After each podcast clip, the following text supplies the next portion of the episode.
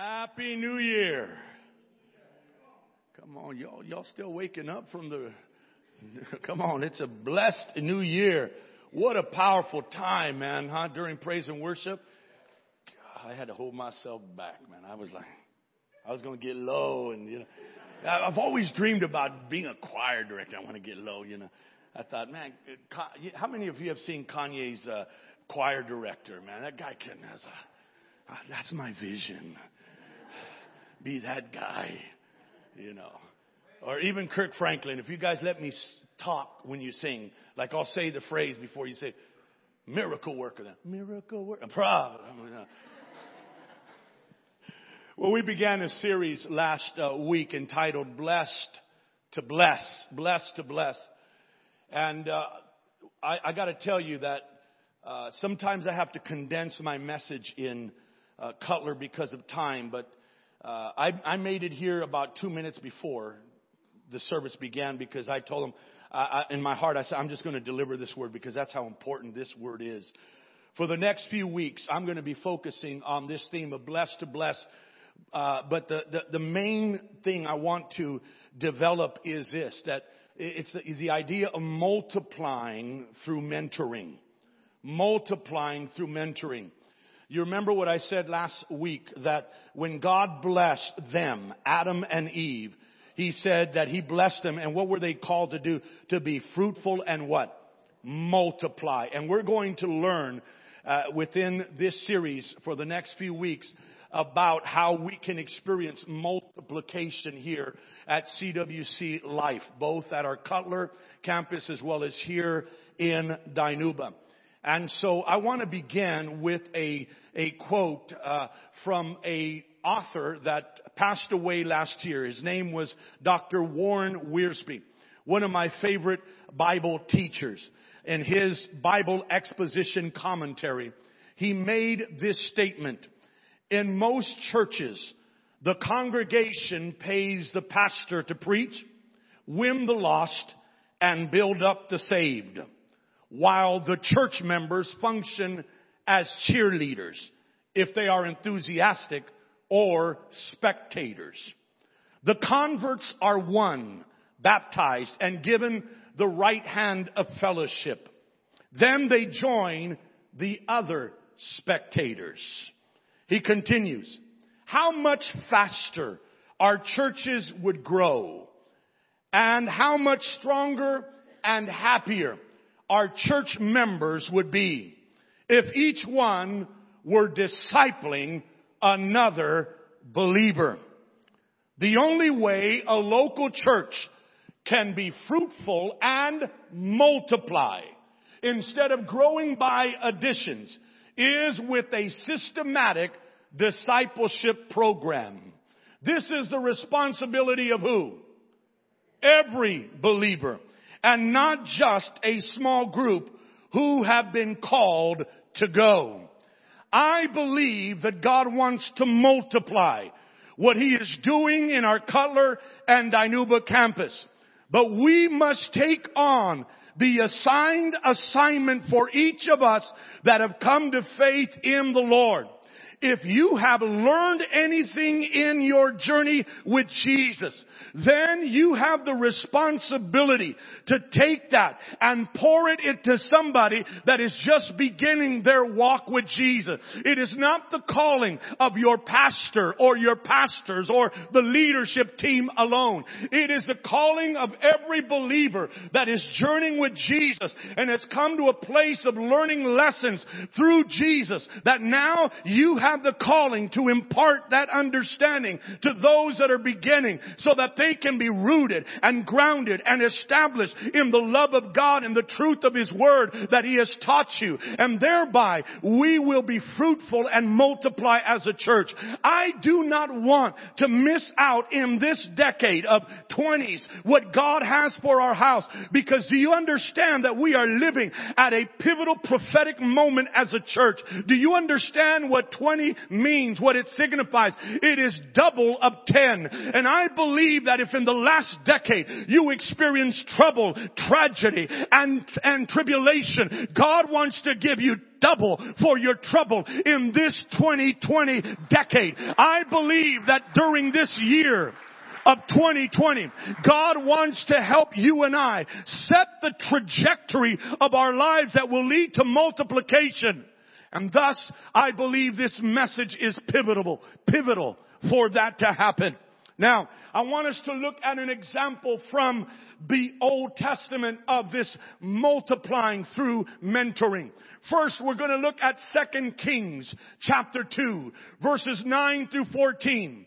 And then we're going to go back to 1 Kings 19, verses 19 through 21. What I need to share with you historically is this. What we are about to read in 2 Kings chapter 2, verses 9 through 14 happened 10 years after what we read, what we read in 1 Kings 19 verses 19 through 21. So let's look at it. 2 Kings 2 beginning with verse 9 down to verse 14. And so it was when they had crossed over that Elijah said to Elisha, ask what I may do for you before I am taken away from you. Elisha said, please let a double portion of your spirit be upon me. So he said, you have asked a hard thing. Nevertheless, if you see me when I am taken from you, it shall be so for you. But if not, it shall not be so. Then it happened as they continued on and talked that suddenly a chariot of fire appeared with horses of fire and separated the two of them. And Elijah went up by a whirlwind into heaven. And Elisha saw it and he cried out, notice, my father, my father, the chariot of Israel and its horsemen. So he saw him no more. And he took hold of his own clothes and tore them into two pieces. He also took up the mantle of Elijah that had fallen from him and went back and stood by the bank of the Jordan. Then he took the mantle of Elijah that had fallen from him and struck the water and said, where is the Lord God of Elijah? And when he also had struck the water, it was divided this way and that, and Elisha crossed over. Now in 1 Kings chapter 19, beginning with verse 19 down to verse 21, we read, So he departed from there and found Elisha, the son of Shaphat, who was plowing with 12 yoke of oxen before him. And he was with the 12th. Then Elijah passed by, notice, and threw his mantle on him. And he left the oxen and ran after Elijah and said, please let me kiss my father and my mother and then I will follow you. And he said to him, go back again for what have I done to you? So Elisha turned back from him and took a yoke of oxen and slaughtered them and boiled their flesh using the oxen's equipment and gave it to the people and they ate. Then he arose, notice, and followed Elijah and became his servant. Now, let me give you some historical understanding regarding the significance of what just, we just read about.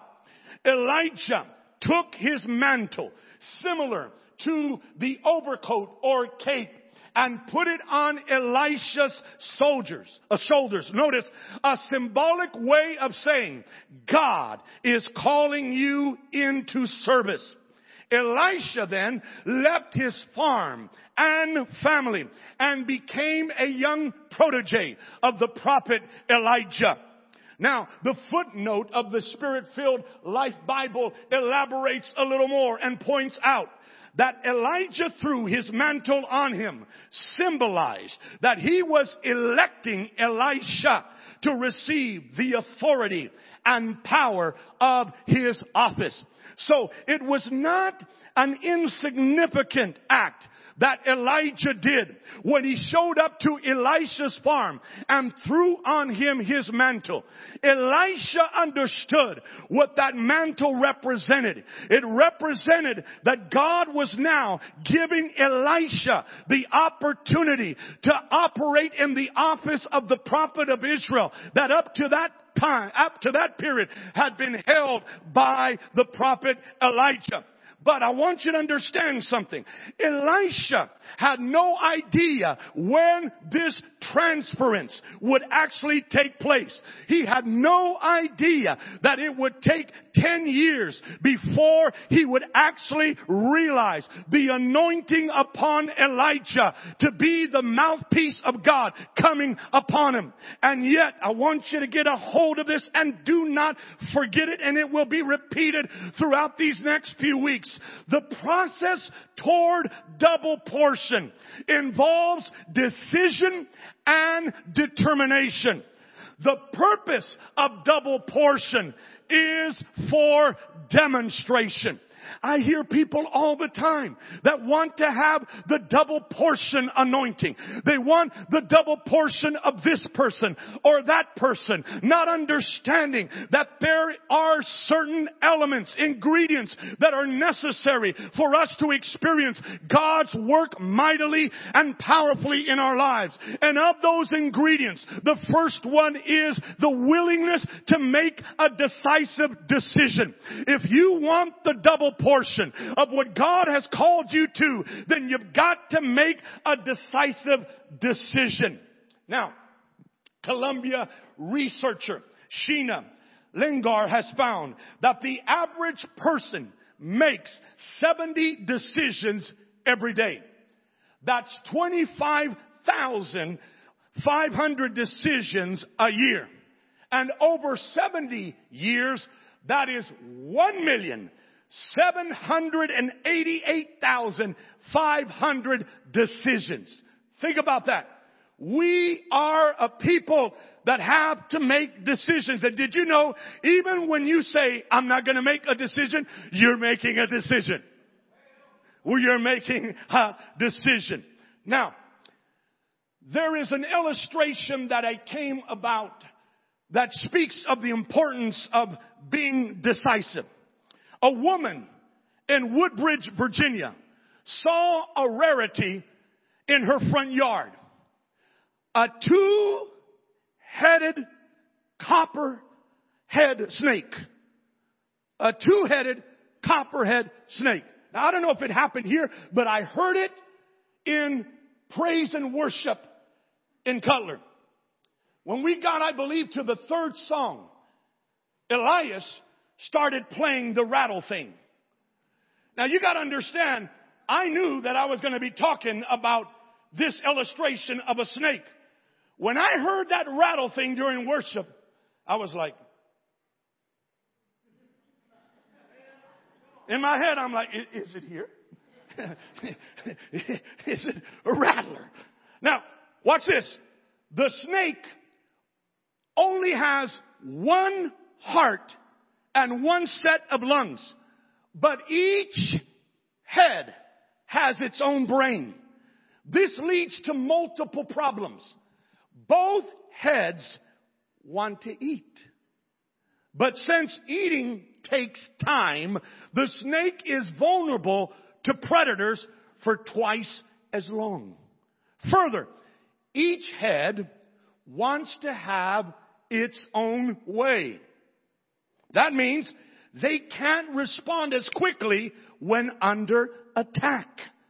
Even getting water can be precarious as one head can drag the other down when drinking. An expert at the Wildlife Center of Virginia said this, based on the anatomy, it would be better for the right head to eat, but it may be a challenge since the left head appears more dominant. Experts also say that these internal conflicts prevent these rare creatures from living very long. There's a message in this illustration.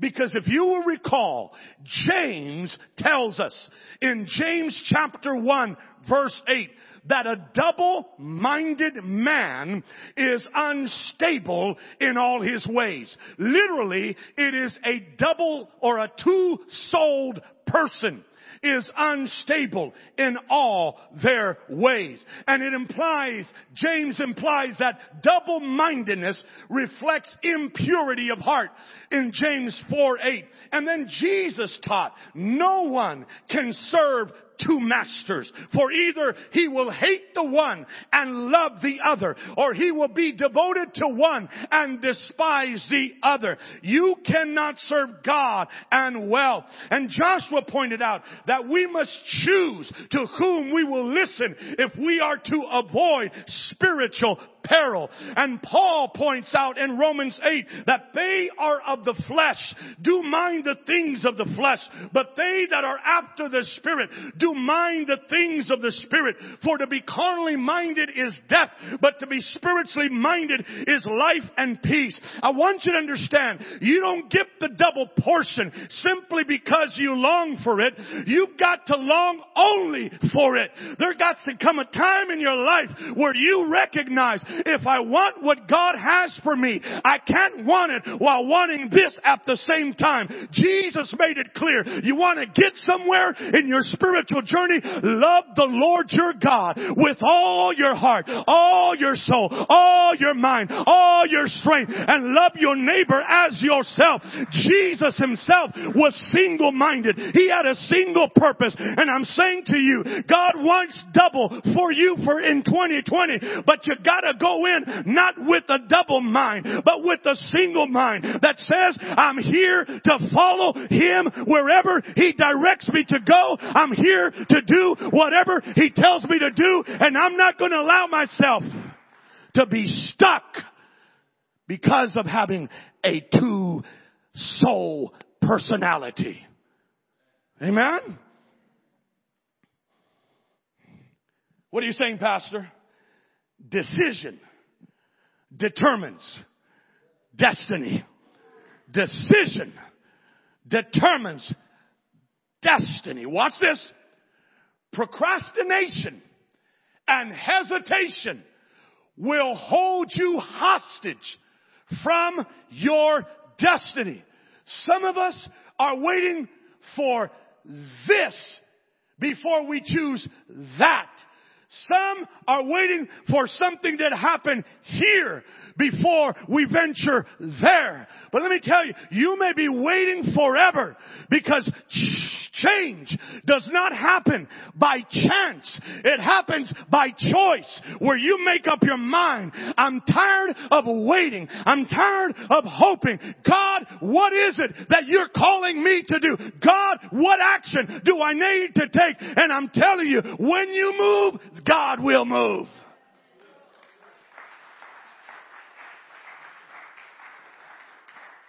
I gotta behave. I got triggers in my head. You know, when I say move, I like to move. Just, just how I am. Now, you gotta be willing to make decisions. That's the most important quality of a good leader. And I want to say, if you're in leadership of any kind, don't fall into becoming a victim to what has been called ready, aim, aim, aim syndrome. There comes a time where you've got to fire. There comes a time where you've got to make the choice. There comes a time where you gotta step in, even if Jordan's waters are at flood stage. There comes a time where you gotta march around the walls of Jericho, even though you don't understand how is it that walking around this enormous wall is gonna make a difference. If God told you to do it, then you do what you are called to do, and then He'll do what only He can do. But make the decision. Make the decision. In the words of Frank Boreham, we make our decisions and then our decisions make us. J.B. Campbell said, for you to be free, you will have to make a life or decisive life changing decision. That's what happened with Elisha. he made a decisive, life-changing decision. Now, I want to break this down because I want you to get it and I to get it. The etymology behind certain words can be so revealing sometimes. The word decision among them. Watch this.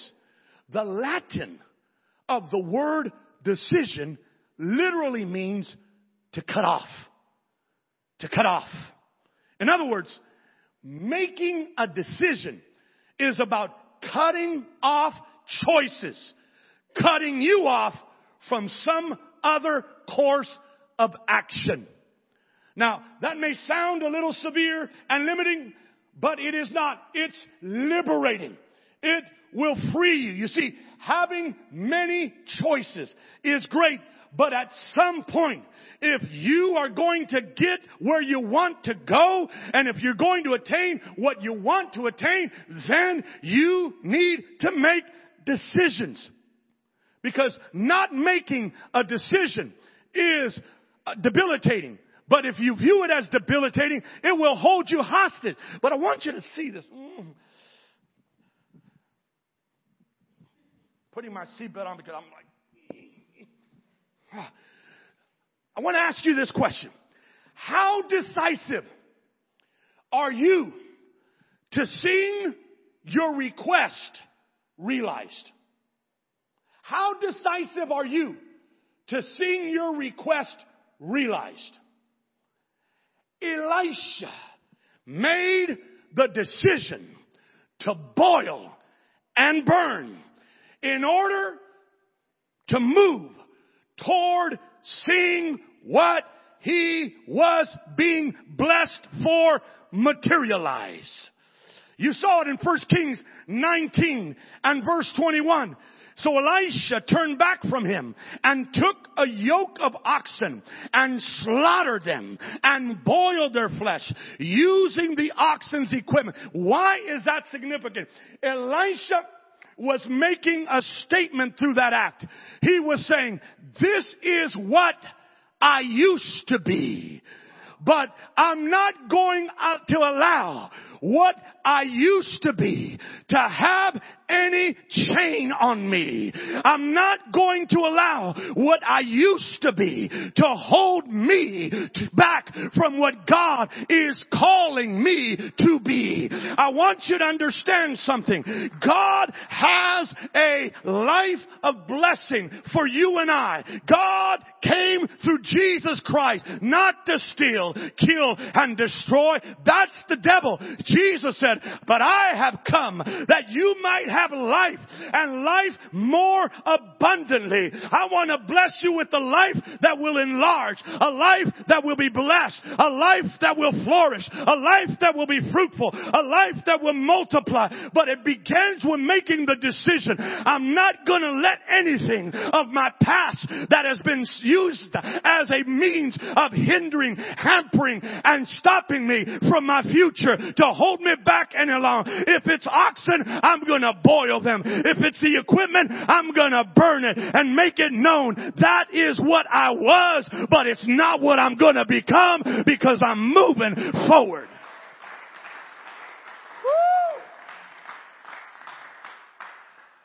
In his book, The 17 Essential Qualities of a Team Player, John Maxwell shares the following story.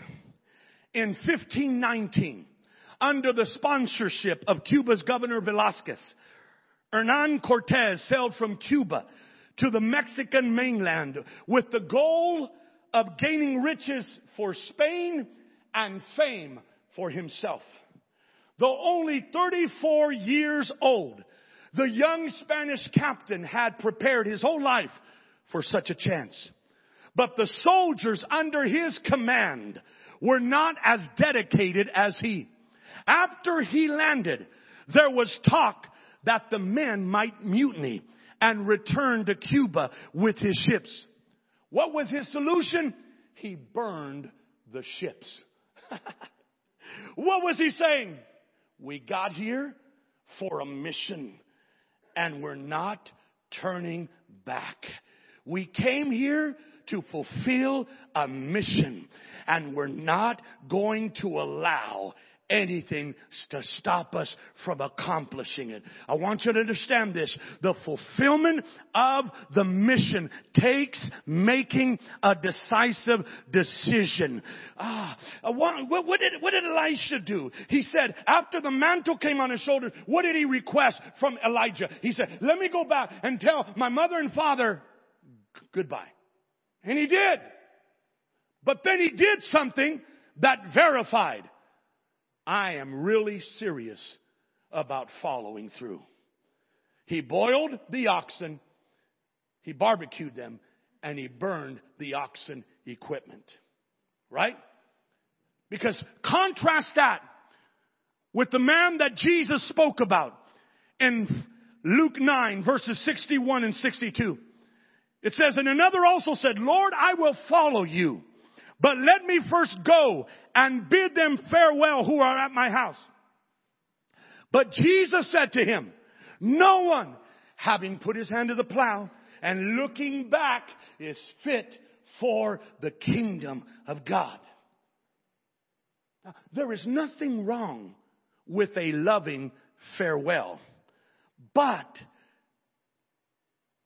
if it gets in the way of obedience, it becomes sin. Jesus saw that this man's heart was not wholly or completely with him, but that he would be plowing and looking back. But Elijah knew he was going to have that problem. Why? Because Elisha burned the equipment and he slaughtered and terminated the oxen so that there would be nothing pulling him back.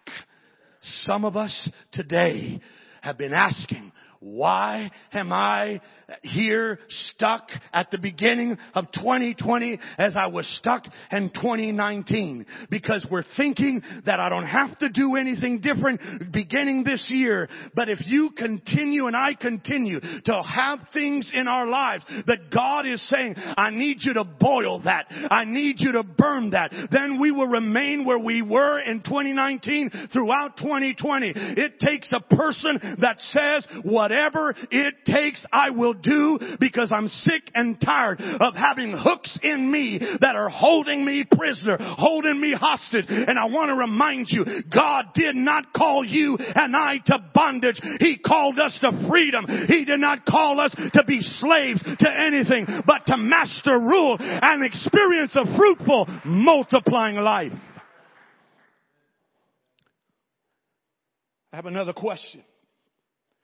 What did Elisha follow Elijah for? What did Elisha follow Elijah for? He followed him to give, not to get. If you just go to 2 Kings 2 and you hear him requesting for the double portion, you'll, you'll, you'll, you'll think, oh, that's why he followed him. He just was following to get, but that's not true. Because remember, from 1 Kings 19 to 2 Kings chapter 2 is a period of 10 years. 10 years. And what was Elisha doing during that time? We get the answer. 1 Kings 19:21 at the end of the verse says, "Then he arose and followed Elijah and became his what?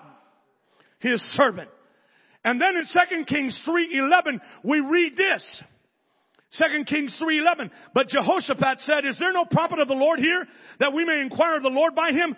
So one of the servants of the king of Israel answered and said, "Elisha, the son of Shaphat is here, who poured water on the hands of Elijah.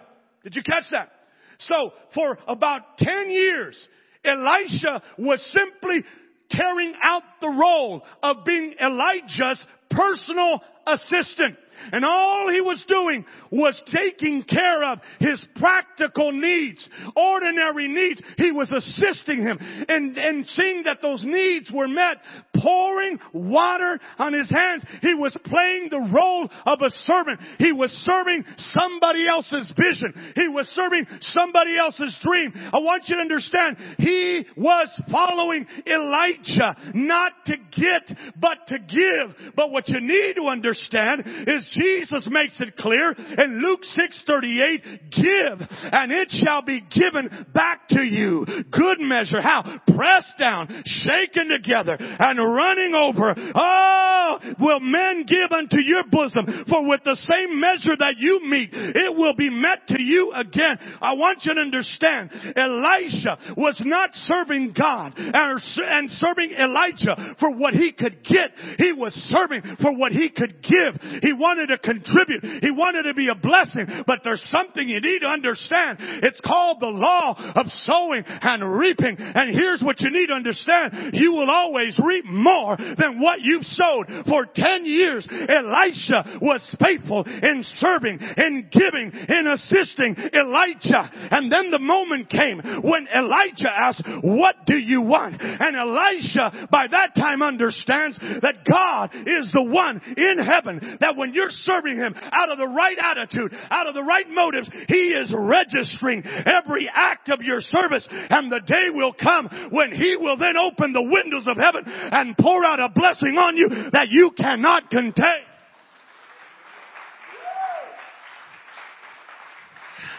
That's why he was bold to ask for a double portion because he understood what I sowed, I can trust that God will multiply in the way that I receive. I want you to understand this church because there are many in the, in the Christian community that are settling for crumbs, but we are children of the covenant. We have the right to the loaf.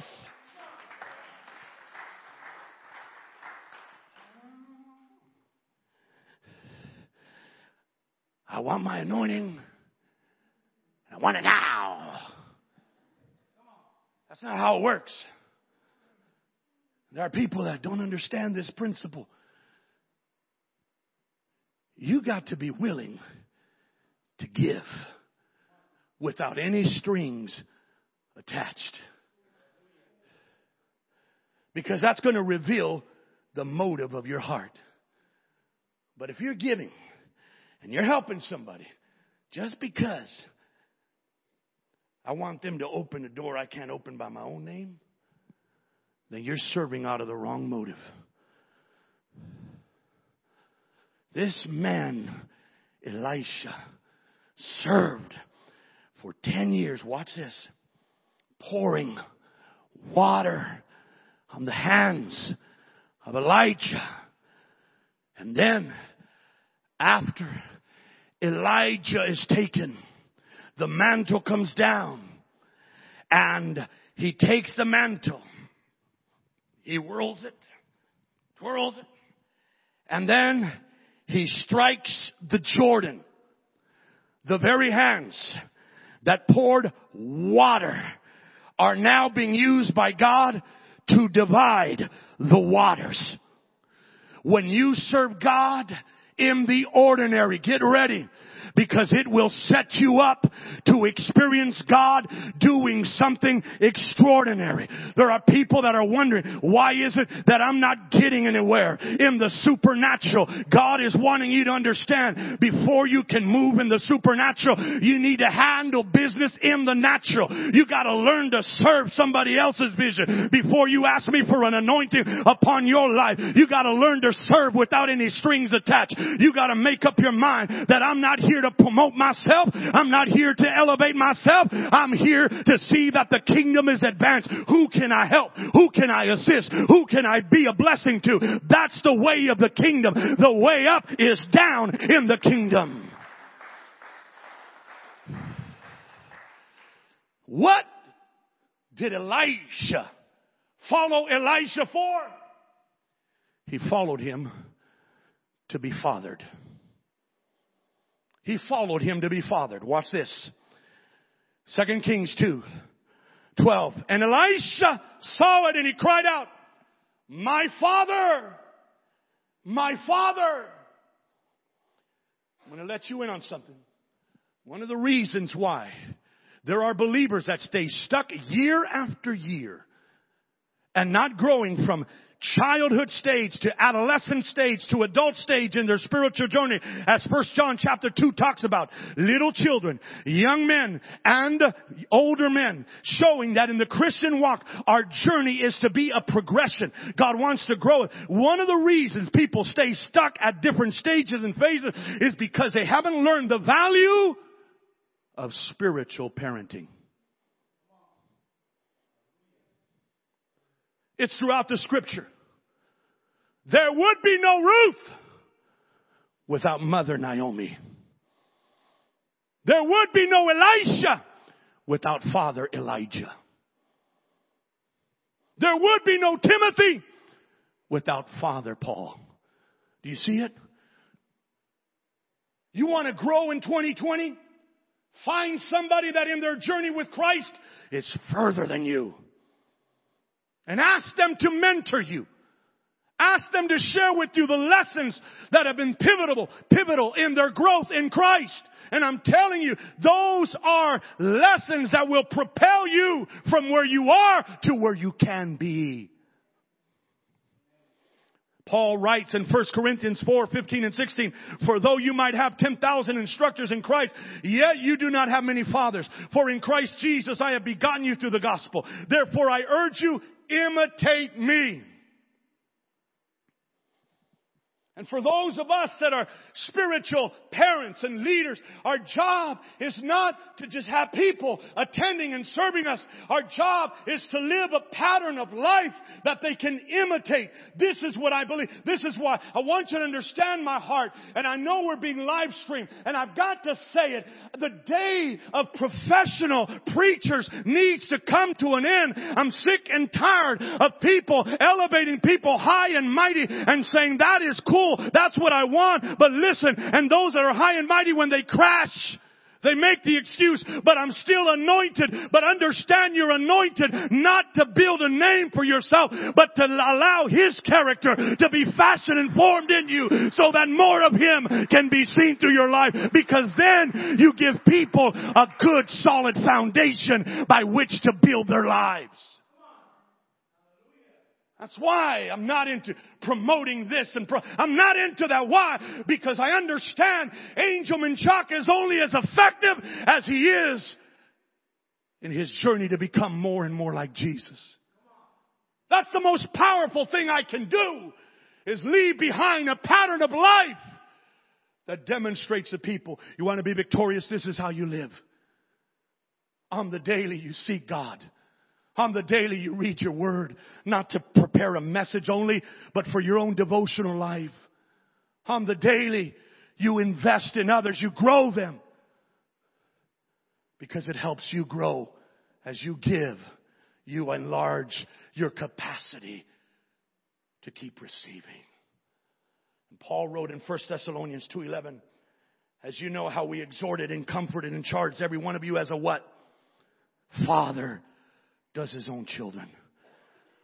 So let me wrap this up. Last week I shared with you that I concluded a week ago this past Saturday a book written by Pastor Mark Batterson entitled Double Blessing. And he writes the following concerning the relationship between Elijah and Elisha. He writes, the relationship between Elijah and Elisha prototypes what the double blessing is all about. After receiving, watch this, Elijah's mantle, Elisha flips the blessing by turning it into 28 miracles for others. Why is that significant? If you study the life of Elijah, you will find that there are 14 recorded miracles that transpired during his ministry. And Elisha asked for double portion. And when you read about his life in the book of Kings, you discover that he in his ministry had 28 miracles. Exactly double. It continues in the process. Elisha becomes Elijah's legacy. Elijah was Elisha's double portion. And Elisha was Elijah's double blessing. He concludes by asking, whose double portion are you? And who is your double blessing? Church, the fulfillment of the mission takes making a decisive decision. For some of us that are here today, we need to decide to burn some ships.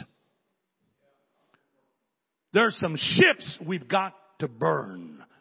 Those things that have been holding us hostage from moving forward or those things that keep giving us an out and therefore we can't continue in fulfilling the mission. Others of us, it's time to boil what's been holding us back from fulfilling our mission. What do you mean, Pastor? Some of us need to kill in us what's been killing us. And some of us need to decide to follow to give, not to get.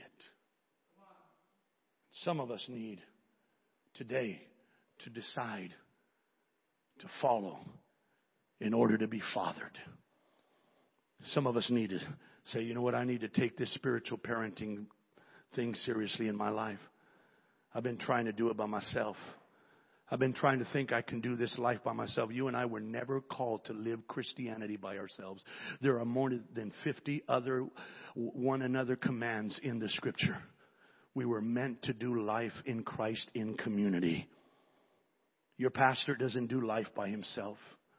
I'm connected to people that help me grow in my walk because I understand I, I, I have areas in my life. My wife has said it often. We can't see our own ears meaning we have blind spots that only others can see. And we need to invite others to help us keep growing and becoming aware of those things that need to be grown in our lives. So I want to challenge you today. Take action. Now, how many of you are connected to CWC Facebook page? How many of you are? Okay, if you're not, I want to invite you to join our Facebook page. I want to invite you to join our Facebook page because throughout this year, after Sunday services in the week, I'm going to address something that I dealt with in the week, in the message, and elaborate more on it. For instance, this week, I'm going to be elaborating on scriptures that tell us about the importance of killing in us what's been killing us. And so I'm going to make sure that you get practical training and scriptures that will help you grow further and develop what we're talking about in these series because I want you and I to truly be disciples, learning. And we learn through being taught the truth and then making a decisive decision. I'm going to apply, I'm going to apply the truth that God is speaking to my heart. Amen.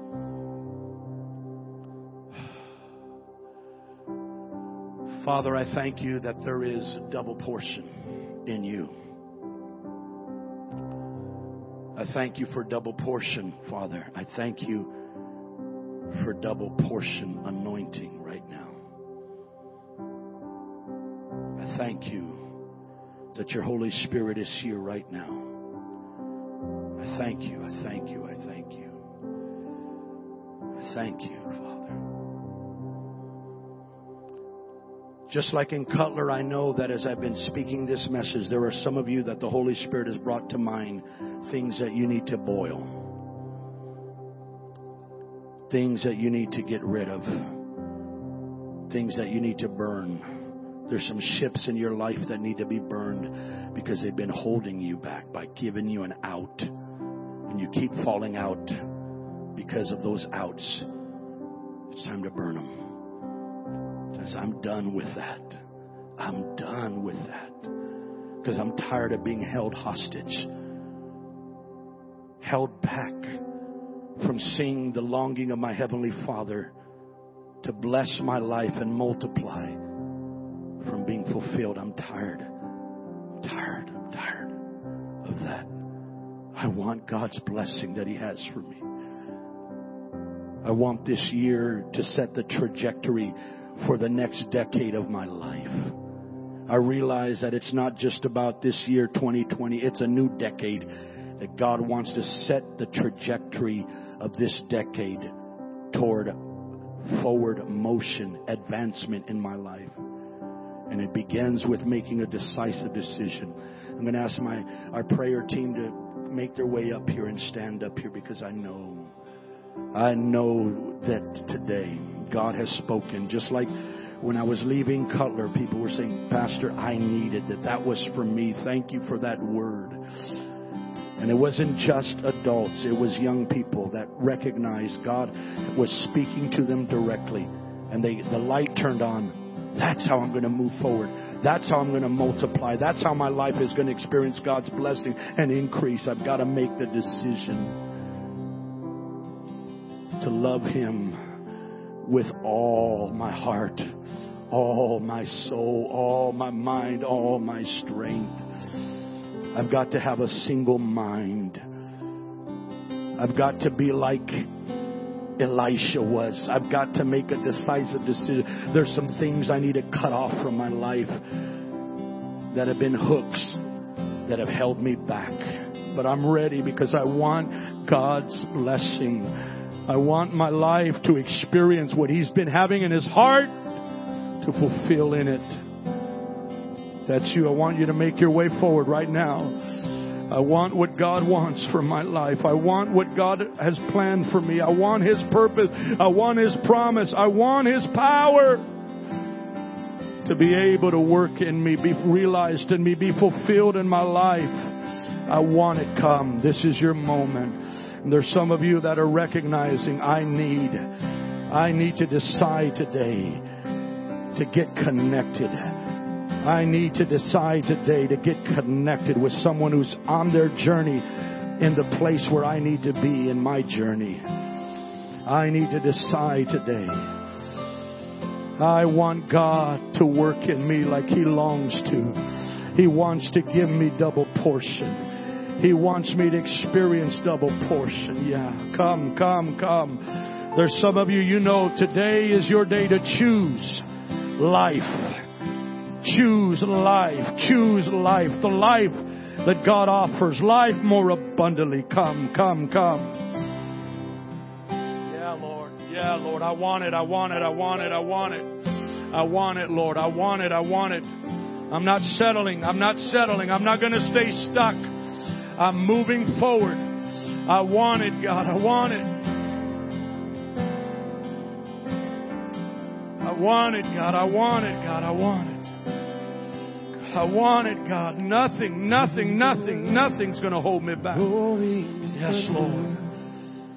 Oh, Jesus. Jesus. Jesus. Jesus, I want it. I want it, Jesus. I want it, Jesus. I want it, Lord. I want what you want from my life. Lord, I don't want to be held back anymore. Here I am. I'm coming. I'm coming. I'm coming, Lord. I want it. I'm asking boldly because you are a rewarder of those that diligently seek you. I'm coming to seek you, Lord.